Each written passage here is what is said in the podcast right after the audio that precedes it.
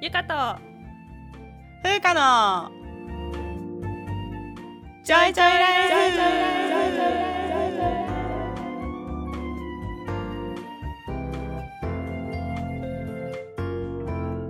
この番組ではゆかとふうか2人のジョイが日々の暮らしや仕事にまつわる小話などざっくばらんな日常トークをお届けします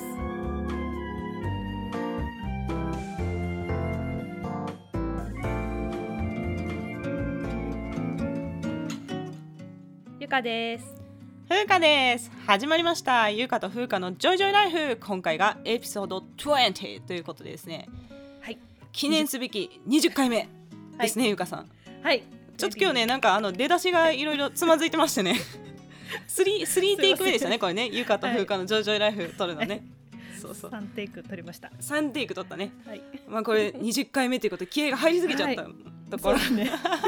面白かったねそうですねはい前回ねエピソードを編集してて、なかなかゆかさんのテンションがね高いっていうそ私のテンションがねすごい高くて、いや多、分ねうんうん日本語でこういう話ができるのがすごい楽しくてねテンション上がっちゃったんだと思います。なるほどうね、ん、日本人の人はいないのそのラボには、といるんだけどうん年上ひと一回りも上じゃないけど年上でうんうんやっぱちょっとさ、気使うじゃない。なるほどなるほど、うんでタメ語ではやっぱ喋れないか友達感覚っていうあ関係ではないっていうこら、とね、うん、そうそうなのでなるほどんかねなるほど楽しくなっちゃって、すいませいや明るいのはねいいことやと思 いますよんそうだこねれねういんうやんポッドキャストを始めたことでなんだかんだで、うんこれ2週間に1回ずつぐらい収録してるんで、そうそう結そう構なんかよく会うみたいな感覚になってるよね そうだね そうよく合ってる感じするよね前より Zoom もだけどそうそうそうそう、んそんな感じで定例ミーティングみたいな感じでねうんあの楽しくやっておりますが、はいさっきですね、うんクラブハウスっていうアプリ皆さん知ってます知ってます、それをねうんそうあの招待してもらってうんで私がゆかさんを招待してっていうことをねさっきはい30分ぐらいやってたんですそうけど、そうそう2人で ね2人でねなんかあのアメリカの初なのあのアプリはうんそうそうなんかシリコンバレー初らしいよ、あそうなんだね、うんうんなんかあれね日本に多分先週あだからこの公開からすると2週間ぐらい前になるんかな、そうだねになんか急に入ってきてそうだでね日本ではねすごいいろんなメディアで一斉になんかねクラブハウスっていうのが入ってきて絶対入れますみたいななんか宣伝が急にされたの。で私関西だからうん FM 心っていうあのラジオ局がすごい好きであと802とかね、FM 大阪とかあるんだけど、うんうんうんそういうのをなんかローテーションで聞いてたらなんかね、うんあらゆるラジオ局でクラブハウスっていうのが入ってきましたとか言って言ってて、へえそうなんだでいろんななんかさ SNS でもちょっとインフルエンサー的な人がクラブハウス始めましたとかいうのも、うんなんかか数日間のうちにね急にドドドンと来たから、うんうんなんかすごいこうマーケティングになんか大きいものが絡んでるんじゃないかなと思って情報を出すのがさ用意どんで一気に来たじゃん、なんかありそうだよねなんかありそうと思ってう、んでしかも一人ふうんうんが、えー、と2人まで招待できるっていうシステうムなんんでうすよ、んうん招待制なんだよね、し招待制かも電話番号知ってる人じゃないと登録できないっていうそううそうそうそう、ねシステムうんうんシステム、そうそうそうだから、えー、とアプリをダウンロードして自分の電話番号を登録しとくと、なんか待機リストみたいなやつに載るんですよ、ああそういうことねそうそう、うんうんうん、で、そうするとあの誰かが登録した時にこの人うんがうんフォロー、あそのフォロワーじゃ違うこの人が、えっと、招待してほしそうにしてますみたいなのが上がってくる 招待してほし そうにしてそうそううそうそうそうでなんか私はちょっとあの、うんうんやってみてって誘われて、うんうんでじゃあちょっと待機リストに載せてみるわって言って載せてくれたら、うんほんと数時間ぐらいで友達がそう、へあのえすごい、招待してくれて、んうそうそれそでしてその後ね目の前でねゆそう目の前で「あ今招待されてるからゆかさん 呼ぶよ」とか言ってなんかね招待したんですけどそんな感じで、あのどんどん結局やっぱり輪が広がっていくよねう。んうん、まだあ、ってねあの今流行りうんのコロナでいうと、実効再生産数が2っていう状態だかそうら、いうことねどんどんどんどん指増え数ていき関ま数す的から、にうん うんどんどんね増加していきますよね。いやそんな感じでね、はいまあなんかライブ放送とかできるみたいだからうんまあうんちょっとね、どこまでこれと紐づけるかは分かんないけど、うんうんまあねいろんなメディアでまたねトークをね展開していけたらいいなとは思っています。持ってますそんなわけで、はいえー記念すべき20エピソード目ですね今日のはいテーマですはい今日のテーマはポスドクの給与を公開してくださいはいというわけでですねお願いします今日ねえっと、まあ、大学委員会の、まあ、うんうん最終回っていうことで、うんまあ、私がねポスドク時代のね給料とかをまあ公開して でまああのいろいろね大学院とか日本の研究環境に対して、まあ、愚痴を言ってきたわけなんですが、うんうんまあ、その後最終展開どうなったかっていうような話をねしていきたいと思います。というわけで、また今日はゆかさんにインタビューは形式とい うか進行をお願いしてですね拙い司会進行をさせていただきますはいではお願いします。はい、ということで早速本題ですけれども、はい、えーポスドク時代のお給料はおいくらぐらいだったんでしょう かまたあのド直球な質問の仕方の まああのそういうシナリオシートになってるんでしょうがないんですけど。あのですねはい、まずですねあの、うん晴れて、まあ、学位をいただいて私博士になれたわけなんですよ大学院でね、はいおめでとうございます、まあこれはその後のキャリアっていうのはね医局によっていろいろ様々なんですけど、うんうん私がいたところはですね、まあ、2年間のお礼奉公期間っていうのがあるっていうのが、まあ、暗黙の了解うんうんみたいな感じで,、でまあ、そのお礼奉公っていうのは、まうあ、ん学位をいただく間にいろいろ指導を受けるわけですよね指導教官の先生とか教授とか。まあ、そういう皆さんの指導をいただいたのでその恩返しっていうことで、うんまあ、医局人事で関連病院に行ったりとかあと大学のポストに就いたりとか、うんまあ、そういうことを2年間ぐらい、まあ、医局の言いなりっていうんじゃな いけどまあその医局が斡旋してくれた仕事をするっていはいう期間ですね、それがまあうんうん2年間あるっていうのが、まあ、うちの大学だったんです。はい、で、まあ、私はあの研究がね好きだったんですよ。うんうんで研究が好きだったし指導教官との相性とかもすごい良かったんでうんで指導教官の下で、まあ、研究を続けたいなっていう希望があったんですね。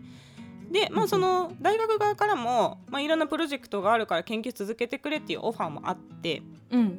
でその研究を続けることとしてそのはい、助教っていうポストですねうん、があるんですこれよ。はそうえっ、と講師今ね、うんううんとん、ちょっとまた昔と違うのでそ助うそうそう教授と勘違いされることがたまに 助教 授あるんだけ ど助教授はだから准教授になってるのかな今准教授ね、うんうんうん、で准教授の下が講師で講師の下が助教ですね。助教で今すね。ははい、そうですそうです。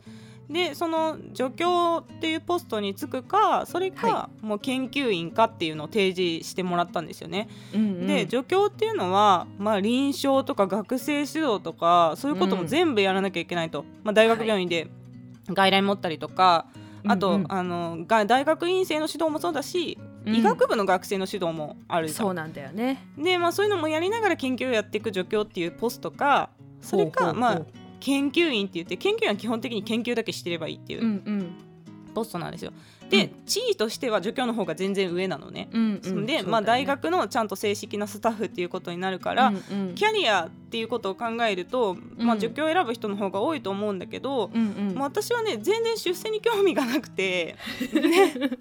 まあ、出世に興味があったら正直出身大学の大学に行くしね。まあそうだうね。んうんでだからなんかその出世よりも自分の好きな研究に時間を割きたいっていうのがあって、うんうん、じゃあもう私研究員になりますっていうことでね研究員を選んだんですよ。はい、でその時ね特に条件の通知とかもなかったの、まあ、これ結う構んうん一曲あるあるなんだ けど、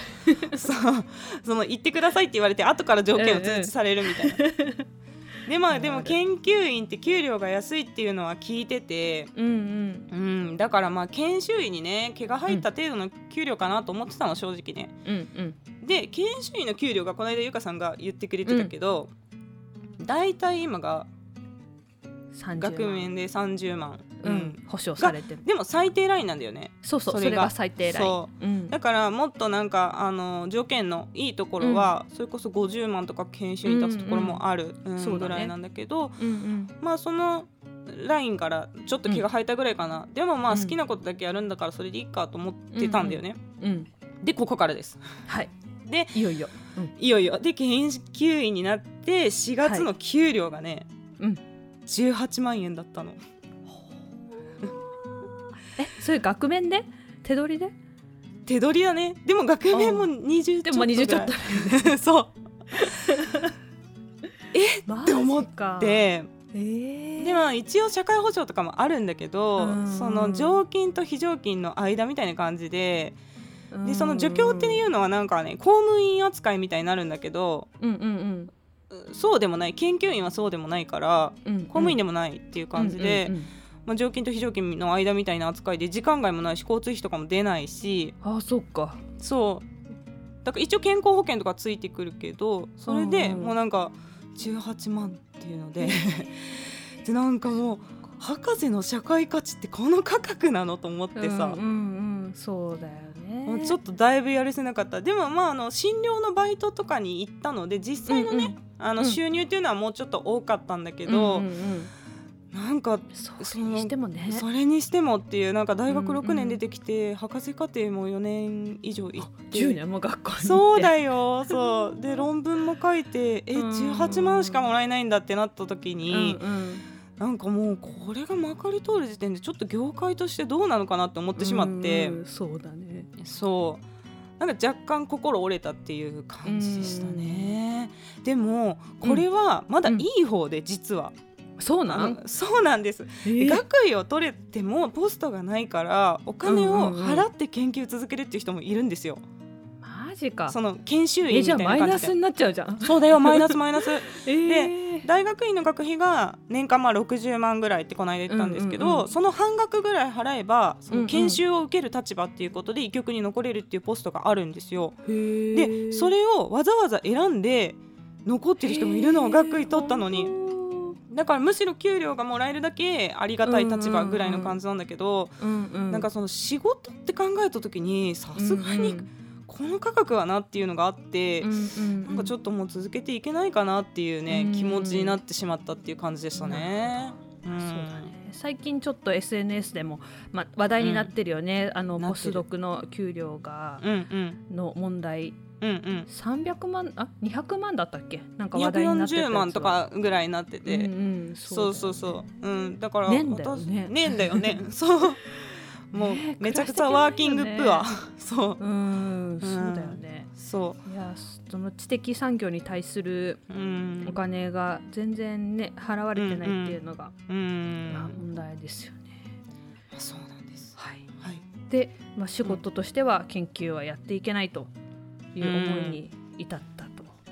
まあ、そういう結論になっちゃったんよ ね結局ね。うんうんせっかくでね出たのに。そうそうんで大学の、まあ、さっきも言ったけうんど、うん教員っていうのはやっぱ研究じゃなくて、だけじゃなくてね、うんうん臨床だから大学病院の外来やって大学病院に入院してる患者さんの診療もするうんうんそれから学生指導する講義する、うんでそこに加えてさらに、その前回研究費取りにくい問題で言ったけど、うんうん研究費を取得するためにずっと研究計画書を書いてコンペティションに出さなきゃいけないっていうのがあってもうねオーバーワーク必須なんですよ、みんなすごいそうだ夜ね遅くまで働いてるいし、や辛いうんでそれでいてこう結果が出るかどうかもわからない世界っていうことでうんう、んもうなんかあのやっていける自信が正直なかったよね体力的にあーも能力的にも。うんうんでまた求められる能力っていうのがかなうんうりんマルチ能力っていうかさ、うんうんうん教育もできなきゃいけない研究も臨床もみたいな感じじゃん。うんうんでその求められる能力の幅がすごい広いのに正うんうん直給料はさスタッフになっても一般の病院の半額ぐらいなんだよね。そうだね。うんそもそも大学教員の給料が低いよね。そうそうめっちゃ低 い臨床だですごけやってたとしてもそうそ時間外目いっぱいつけてもううんうんね30超えるかそうそうそうどそううかっていうぐらい時もあるよ、よね、うんあそうなの正直ね、だからなんかねもう目標が持てなくなっちゃって、うんうんうんうん大学院生の時はさ博士取うんう得んっていう目標があったから頑張れたんだけど、うんうんうんうんそのまださ出世に興味があればどんどん自分うがんうん助教とか講師とうかん准教授とうかんうんうん登っていくその肩書きが嬉しいっていう感覚もあるかもしれないんだけど、うんうんうん私はそれもなかったからもうなんかうんうん何を目指して頑張っていいかっていうのが分かんなくなっちゃって。うんでそうだねその研究そのものが好きっていうのがあれば大学以外にも実は研究を続ける場っていうのはあって、うんうんうん、まあ、例えば海外のラボに行くとか、うん、この間言ってたやつ、ね、そうそうそう、うんあとは企業の就職っていうのも実はあるんですよ。う、んうん、な、ねうんと製製薬薬会会社社とかとかそうそうそうそうあとは私の分野だと糖尿病なんで食品関係うのんおー、企業とか、うんんそういうところにあの就職しませんかっていうのが実は学位審査の後に案内というか、あの紹介があったりとかしたんだけど、うんうんやっぱその自分が好きなのはこう探索的な研究で、うんうんやっぱり製薬とかそうんうのん食品に行くとさ、もうテーマが決まってるじゃんこうんうのん食品を売るためこれをやってくださいっのてそうそうそう、うんうん研究をしてくださいっっていう感じになるから、じ、うんなんかそれにも正直あんまり魅力は感じられず、ううんんまあ、製薬とか食品の方がね給料はめっちゃ高いんだけどねそうだろう正直ねそうそうたくさんお金をもらえるんだけど、でもなんかかやりたいことではないなっていうのもあってで、まあ、うん海外もあんまり生活は日本でしたいなみたいな感じで で結局まあなんかもう研究続けないっていう感じになったんだよそね。うかいやーんまあそんな感じでやめてっちゃう人はきっといっぱいいるだろういね。やーそうだと思うすごいもったいないよね。せっかくあうんのえ研究を学んでいるのに、うんうんそれをちゃんと生かして、うんあの次の発見をするっていうのができないっていうのはね。あんまり多様性がないっていうのはあるかなやっぱね、うんうんアカデミアでどんどん偉くなっていく方を目指すのか、もう企業に行く。くのかみたいな二極化みたいなああなるほど。感じ。うん他にはどういう選択肢が海例えば海外だとどういうふううんうなんポスドクのキャリアがあるんでしょうか。あるんでしょうか まあそのなんか留学扱いみたいな感じだけど、うんうんそのラボからちょっとお給料とか奨学金とかもらいながら、うんうんうん、あの働いてるっていう人はいるねその学位取った後に。うんうんうんうんうんあの私はあの今研究のねあ研究じゃない、うん教育のねあの、うん勉強をしてるんだけど、うんうんえそこでいろいろこっちのアメリカの人々から話を聞いたんだけど、うんえー、と大学教員は、うんえー、と臨床をたくさんやっても、まあ、もちろんそれはそれで評価されるし、うんその教育と臨研究の割合をね自分で決めていけるんだって、うんうんあめっちゃいいね。うん同じように評価されるって言ってた。ななんか日本だとやっぱ教育は片手間だったりうん臨床の片手間にあったりとか、うんまあ、そうそう研そう究もねもちろん研究に集中できなかったりとか、まあ、臨床が忙しすぎっていうのはあると思うんだけど、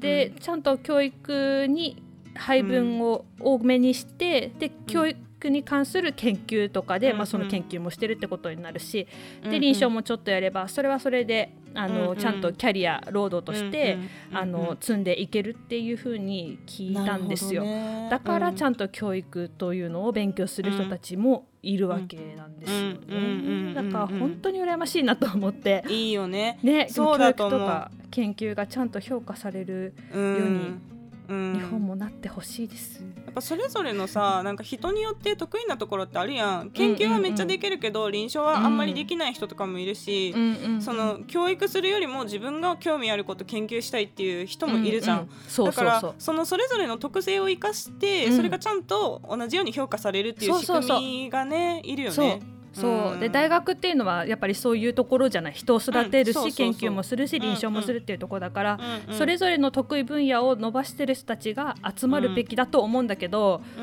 んうん今ねやっぱ臨床ばっかりやってたりとかあってそいうのそがそそどうしても臨床重きになっちゃうのがうん残念だうんなと思います。うん素晴らしいそこを変えて いこうゆかさん変えていきたいねえねえ、まあ、ちょっとはいまずは勉強をします。うんうんうんはい、うんではじゃあこれから、うんまあ、ちょっと風花さんのこれまでの話を聞いていると大学院しんどいなと思ってしまいますが、どうですか、どうでおすすすめおすすめされますかか 私自身はねもう大学院はすごく行ってよかったの、おーねえそのこんな結果になってる けどもう大学院はね私めちゃくちゃ楽しかったんだよねおー素で晴もらしいねね。その、うん大変で辛かったけど行ってよかったです、うんうんニュアンスじゃなくてもううんうんう私ん大変も辛いも全然なかった正直本当楽しかったんだも。う楽しかった、でえー、すごいね。もちろん結果出すために努力っていうのはしたんだけど、うんうんの嫌なことに耐えてるっていう感じの努力じゃなくて、うんうんんもうただただ夢中になってたらねなんか結果が出てくるみたいなそういう感覚だったんですおよー。すごい。そうでやっぱあとね環境がすごい良くて私は、うんうんうんでこれだけお金がないないって言ってる中でも指導教官がやっぱ大型予算とかをあのしっかり取ってきてくれたので、研究費で困ることもなかったし、おー基本的にやりたいことをねやらせてもらえたんですよ。うんよかったね。で研究も、まあ、グループっていうのがあって何人かのメンバーでね、あのうんうん一緒になんか似たようなテーマをやってそれで助け合ってみたいなことがあるんですけど、うんその研究グループのメンバーもめっちゃいい人たちで。うんでねすごい人に恵まれて、うんうでんまあ、大事に扱ってもらったんだようんうんね。うんでみんな賢いしうん、やっぱ賢い人たちと一緒にね仕事するのっていうのもすごい刺激的で楽しかったの、ね、だからこのこの大学院の状況の中では稀有なぐらいすごい幸せな大学院生活を暮らしてもらって 素晴らしいで今でもねもうね研究から離れようって思ってても研究でこんなのがあるんだよねとかいう話を聞くと、すっごいワクワクするし、うんうん、じゃあどういうセッティングでやろうかとかこういう今までやってきたこういう研究とつながるんじゃないかとかね、うんうんうん、そういうアイデアがすごい浮かんできたりとかするから、もうちょっとなんかアカデミアの研究環境が明るかったら正直もうちょっと続けたかなっていうのも ねね実際あるんですよね。うんうんうん、でもその自分の場合は、うんうん、まあ、他にねやりたいことを、うんうん音楽とかもやりたいしもっと他の分野のこと勉強したいなっていうのもあって、うんうん、アカデミアを離れるっていう決断をしたから、うんうん、なんかそれに対してすごい後悔があるっていうわけではないし、うんうんうん、まあ、その博士課程でやってきたこう論文読むとかさ、うんうん、データを扱う能力とかいうのは他、どんな人生を歩んでも応用できるものだから。そうだね、うん、そこに関しては本当言ってよかったかなっていう感じですよね。うん、うんはいこれから大学院を行きたいと思ってる人たちへの何かメッセージがあれば、うんうん、メッセージがあれば最後 大学院はねやっぱねあの向き不向きはね正直あるしやはりうん、うん、で研究って努力すれば必ず返ってくるってものでもないんですよもう結果が出るかどうかっていうのは、うんうん、結構運の要素とかもあったりして、だからそういう面でもう途中で疲れちゃうっていう人もいるんですよね。うんうん、でなんか実際私がもう大学院1年生入った時、うん、すぐ上の学年の先輩とかはもう実験がうまくいかなくて、うん、夜中にもなんか「もうおしまいだ!」とか言って、うん、 叫びながら廊下走ってたりとかして 「やば いやばい」みたいな「発狂してるやん」みたいななんかそんな先輩とかもいたから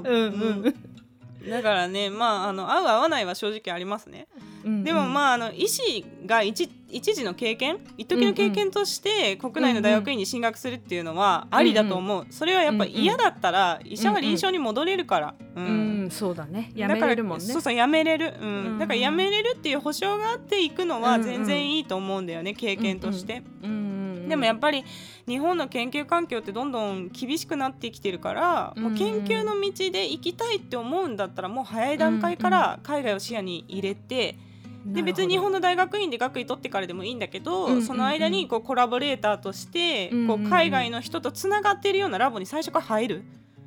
みたいな、うん、でそれもなんかそのこの間の放送で言った時みたいにリ,、サーチマップとか業績とか見てると、うんうんうん、どこのラボとコラボレートしてるかとかも分かるから。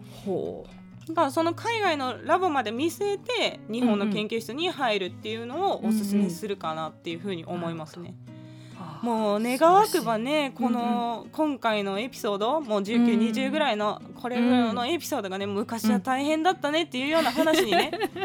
ね、日本の研究環境が改善されて、ね、ああこんな時代もあったんだなっていうようなね、うんうん、もう過去の放送になってほしいですこれがね早いうちにね早いうちに、もうぜひ文部科学省の皆さんに頑張っていただいて、ね、本当にお願いしたいはいという感じですね、はい、これでまあ、はい、ありがとうございますありが とうございます大学院会をはい、はい、大学院会のラストでございましたがはいそれでですねはい、これまでの放送は振り返ろうのコーナーです。 いきなりテンショ ンいやせっかくさこう20回目だからさ、うんうん、節目の回っていうことで、うんうんねはい、ではまずです収録日時点今日の総再生回数発表してください。はい、 4563回おーすごいですね。すごいね。これ解説したのいつだったっけチャンネ ル8月9月8月ぐらいで多分最初の放送9月だったと思う9月ですねまだ半年は経ってないんだな、うん、そしたら、ね、そうそうだから、まあ、無名の我々が 始めたにしては、うん、 頑張っていると思ういやありがとうございます はい、それで、えっ、ー、とまあいろんなねエピソード上げさせてもらってるんですけど現時点で、ねはい、一番再生回数が多いエピソードを発表してください一番再生回数の多いエピソードはエピソード6、はいブラックロードの現場へようこ そ。これ人気だよね本当に人気これで若干こうリスナーがバッと増えた感 じがありますよね、ね、これ上げた時にね、うん、うんうん、で1位のエピソードは再生回数が376回ということですね、うん、はい結構これに引っ張られてる感があるよねそうだね そうそうでまあ周辺のエピソードも結構聞いていただいてるかなっていう感じがありますね、うんうん、はいであのアンカーっていうアプリで私たちこれ上げてるんですけど、はいまあ、日本のリスナーの人が一番多いんですけど、その中でもね、静岡県のリスナーの方がすごい多いんですよ。不思議だよね半分以上が静岡県なんだ よね実はね。ありがたいよねありがとうございます静岡の皆さん誰かが広めてくれてるんですかこれ広めねてくれたのかな静岡でね。すごいねあなのんか誰局かい地たら教的えにてすほごしいそうあのリスナーが増えてて、まあ、誰か布教してくれてる人がいるとしたら ねありがたいので「ああのりがたい私です」ってマシュマロ投げてくださいその 方ねありがとうございますはいでねコロナ新型コロナうんうんのあの回をやってから結構世界のリスナーも増えてですね、うんうんそう世界何カ国やってくれてるかちょっとゆかさん言ってください五六七八九十。 10うんすごいね、うアんメリカ、イギリス、ポルトガル、韓国、シンガポール、マレーシア、フランス、プエルトリコ、スイス、香港。プエルト リコいやーありがとうございますすあごりいがですとうアございメリまカのリスナーの方は結構初期の方からからからす。ね、うんうん聞いてくださってる方がそうだねうんうんいらっしゃったんですけど、アメリカの中でもね各地ちょっと増えてきてる感じはありますね。ありがたいです。はい、そんなわけで、うんではでは思い入れあちょっと言えんかった 思い入れのあるエピソードを発表しようのコーナーですはい。はいゆかさんうね。特にこうこのエピソード心に残ってるなっていうのあれば紹介してください私はね、やっぱあうのんサプリメンタルのシリーズですね。あの新型コロナ。回二回うん、うんうんうん新型コロナの回、うんあのスピード感も本当に風花さんありがとうございました。うんいやいやいやあれ ねそのサプリメンタル1を撮ったのが昼の2時ぐらいで公開が6時やったんやな そうそうそうでそうそっからバババババって編集してうんで一応なんかあの編集して聞き直してもらってそこから上げうんうてんみたいな感じでやってるんで、もううんアップしたのがね5時57分だったそうギリギリだったね。そうめっちゃギリギリだったね、うんそうあの時ねすごい内容もすごい良かったっていうか、速報性があったと思うし、うんうんあのみんな私たちの医療従事者の考えをうん伝えられたんじゃないかなとうんうん思っておりなまるす。ほどなるほどサプリメンタル会ですねはいはうん風花さんは私はねやっぱね、はいエピソードの8ですね医師は死に慣れているかっていう回ですねあーいいねで、うんあれはやっぱりね自分がうんうんドクターとして働いてきたっていう経験がね生きた回かなっていうのはあって、うんうんうんまあ内容によってはさちょっとタブーにもなりうると思うんでね、うんうん死を扱うっていうのそうはね。だねうんそうなんだけど、まあ、それぞれの、ね、経験を交えてこううまく話せたかなと思うし、うんうんまあ、自分が、ね、若い頃悩んでたテーマでもあるから、うんうんそうんのうん後進の人たちとかにぜひ聞いてもらいたいし、うんであと患者さんの家族とかねそういう人にもんうんうんまうあんどういう思いで医者が死を受け止めてるかっていうのは、まあそうだねあのそれぞれ人によって違うんだけど、まあ、そういうのも伝えられたいい機会だったかなというふうにね、そうですね思ってますね。はいうんなかなかねわあの普通普段の会話ってやっぱりあんまりしないうんからねしないテーマだどよねうしても医者と患者っていう関係性でしか話ができないかうら、んうんこういううーんなんていうかな医者の普通の会話、うんうんうんうん普通の会話かなわかん ないけどそうだよね、まあ、診察室での関係性っていうのとは違うもんな、うんうんそのこっちが発信してる普段のそうだねトークを聞いてもらうっていうのはね。そうだね、うんうんうんまあなかなかそういう仕事に対する意識を、うんまあ、ちょっと聞いてもらえたら、うんうん知ってもらえたら嬉しく思います、いいですね。はい、でねあのいろんなトークテーマやってきたんですけど、うん、このトークテーマに挙げたことが結構現実で話題になる現象があってで すね面白いよねそうこれね面白いでな やっぱなんかそういうのが目につくからなのかもしれないんだけど、うんうんまずなんかエピソードの3ですよね医学んうん部学生会でやってた、うんうんあの私がね本誌はもしっていう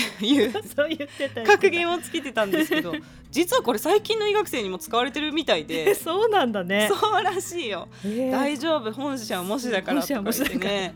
なんかそういうこと言ってる人がいるけどマジで精神が強すぎるとかいうのをツイッターで見て、私のことやんとか思ったんですけ ど強すぎる強すぎるいやいや大丈夫です変わってないですなうんそんなんでもねドクターになれますからうんなりでます、ねうんエピソードの14ですよあの新春大喜利企画でやってた、あの年明け最初の私の外来でですねうん、オガムさんから返信いただ きましておがむさん別のおがむさんでしょ別のオガムさんですそうそうそうそうあの普通にねカルテ上でねうんあの名字あのひ一スペース「おがむ」って帰ってき て私外来中に一人爆笑してましたね これこれこれ これすぐゆかさんにあの LINE してそうそうそう「おがむさんから来た で」そうそうそそううそうもう私さ自分のメール書くときにもうなんか、うんはいはい」って書くときになんかこう、小神さんがちらついて笑っちゃうんだよね一人 で最後自分の中の小神さんがねそうそうそう そうそう皆さんも想像しながら書いて小くだ神ささい。んね、はい、そうオガムさんそしてね、まそあ、して最近のエピソードだうんとエピソードの「セブンティーン」で言ってたやつですね、チェリーピッキングの話、うん、これなんだ何っけセンこれター試験でなんかもうセンター試験って言わないんだよあ何ですか 共なんか共通共一次通試験共あ共通一次も試験だいぶ共前だ通け一ど次はそれセンター試験より前だよ ねいやもう時代錯誤甚だ新ししいいよ、あそうななんだ、そで共通試験の英語で国語のあそうそうそう英語だ英語そうそのう問題ががなんかあの、怪しい科学の話だったんだよね なあ内容がねそうそうだそうだ、うんうんでそれでなんか科学者の人がね、うんうんあのこれは正しくないですみたいなこう、うん反駁記事みたいなやつをうんうん上げて貼ったので、チェリーピッキングとはって出てて これですよこれですよそうそうそうそう聞いてもらっていいですかねこの放送みたいこれで言っなて感まじしたよでしたね、うんそうそうでね、まあ、骨盤矯正もねあうんの、安定の定期的に期的に話題になり ます定期的に話題になってますし、うんうんあとあの脳脊髄液を流すってこのあ間言言っっててたたねのは、うんうんあれ脳洗浄っていうセラピーだったえ ーやだ脳脳を洗うらしい投手的に想像したらやだね嫌じゃないって脳ってさやだなんやだか傷やつだきやすいからさそんなジャブジャブ洗わないでしうんょそっと洗うで洗わないよあ何脳の手術の時ってことそうそうそうそううんあそうだねまあさわさわさわってしてサるワよ、サワっていうのねジャブジャブジャブとか言ってやらないもんと かやってねないまあうん壊れやすいからそうだねもうそういう話じゃなくてあじゃあうんそうごめん豆腐 そういうことじゃなくてあのうんうんなんか頭蓋骨をこうギュッてやったら脳が洗浄できるっていうことをねおっしゃっているらしいです謎ですえこっち謎です。う、なんんだっけこれコルキなんていうのほこの縫合線縫合縫合線骨そうそうそう保護骨縫合よ、うんうんされてないってこといやされてはいる動いたらダメじゃん動いたらダメあのもうね子供じゃないんだ から突き詰めていったらあ大専門突き詰めていったらもうねおかしいことしか起こらないからでも意外とね、こういうのがねインスタグラムですねやっぱね結構そういうので、へーうん話題になってたりします、うん騙されないようにもうそんおな願いします SE 学にお金を払ってはいけないよ、ねそうねもったいない、うん、うんうんうん本当に結構高かったりするんだよ1時間1万円とかさそんなんでなんか、ねもうまそあんでなんだもったたらだ気持ちいいだけだったらいいかもしれないけどまさあねそれで満足されるのならそれでいいけど、うん、そういう謎の効果を信じないでくれっていう、そうだ ね、ううんん、うん気をつけてください気をつけてはいでですねリスナーさんから、いえーいくつか感想をいただいているので紹介しようと思いますああありがたいまずですねゆかさんファンが結構多いですよ、本当、うんありゆがたいですねかさんの声が綺麗で癒し系ですっ ていうねそう意見ですいまとせんか笑ってばっかりですけどえー私が結構あの声がずっしり系なんでまあずっしり系 の私早口トークにゆかさんがこうポロッと言うひ一言がめっちゃウケますっていうねたまにそれ言われるけど思ううんうんうなんんか自分で自分のこと面白いとあんま思ってないからうんうんなんか面白いいや面白いですよとゆかさん不思議な気持ちになるいやいやいやなんか私も過去の放送を聞き直してるとうんあうんのボイストレーニングしてるんでその時歌ってる歌によってかなり声のトーンが違くて、あそうなんだそうそれこそブラック労働会の時とかねクリスティーナ・アギレラ歌ってたからすごい「うおんうんー」っていう 声